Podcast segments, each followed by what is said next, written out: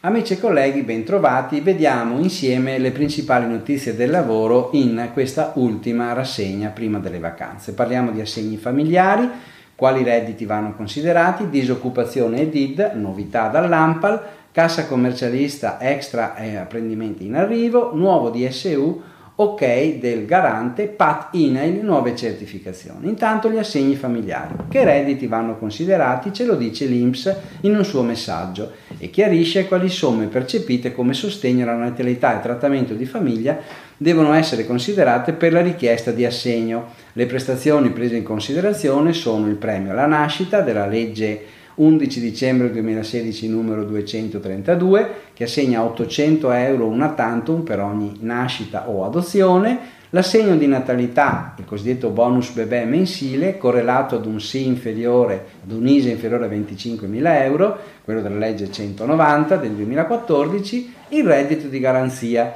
il contributo famiglie numerose, l'assegno regionale per il nucleo familiare attribuito ai residenti della provincia autonoma di Trento e dalla, della regione autonoma Trentino-Alto Adige. Il messaggio ribadisce che tutti questi contributi non sono da considerare ai fini della verifica del reddito per l'assegnazione per il nucleo familiare, il cosiddetto ANF. Disoccupazione e DID, novità dall'AMPAL, la circolare numero 1 del 24 luglio dell'AMPAL ci fornisce le regole relative allo stato di disoccupazione alla luce delle novità introdotte dal decreto legge 4 2019. È stato reintrodotto l'istituto della conservazione dello stato di disoccupazione, parzialmente abolito con lo Jobs Act. Quindi dal 30 marzo 2019 si considerano in stato di disoccupazione le persone che rilasciano la DID, disponibilità al lavoro, e che soddisfano anche uno di questi requisiti non svolgono attività lavorativa di tipo subordinato autonomo, sono lavoratori il cui reddito è inferiore alla soglia di 8.145 se dipendenti o 4.008 se di lavoratori autonomi. Riguardo poi alla sospensione dello stato di disoccupazione, l'AMPAL precisa che in caso di inizio di un'attività di lavoro subordinato lo stato di disoccupazione si sospende fino ad un massimo di 180 giorni. Tutte le verifiche sono a carico del sistema informativo del Ministero e il lavoratore interessato non ha alcun onere di fare alcuna comunicazione.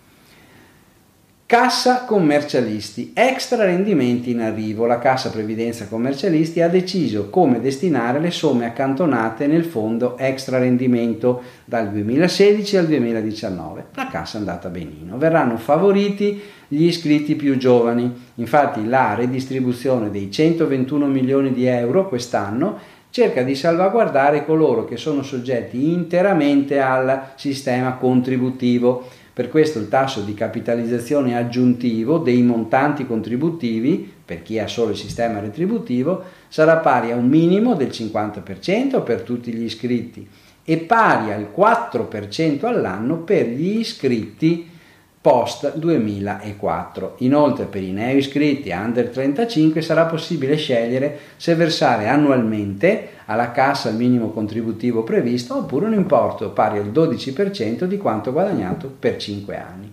Va detto che queste misure comunque attendono ancora il nulla osta dei ministeri vigilanti.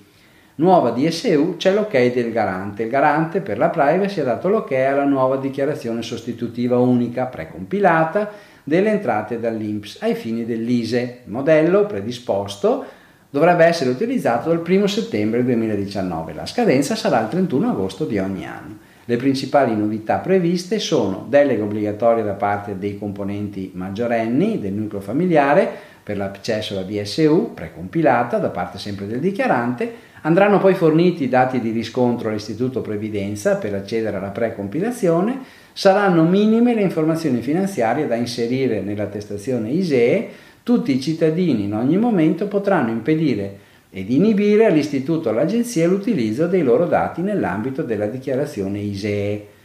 PAT INAIL ci sono nuove certificazioni. L'INAIL ha comunicato che sta iniziando l'invio alle aziende interessate delle certificazioni delle PAT, posizione assicurativa territoriale aggiornate con la nuova classificazione e tassazione del rischio 2019. In particolare si fa riferimento alle PAT attivate nell'anno 2019 a cui era stata applicata la vecchia classificazione tariffaria. Questo viene definito prima della riforma della legge di stabilità 2019. La classificazione tariffaria del rischio viene quindi comunicata attraverso un nuovo certificato appositamente predisposto che annulla e sostituisce il precedente. Bene, vi auguro buon lavoro, ma in questo caso non buona settimana, ma buone vacanze, ci rivediamo alla fine del mese di agosto.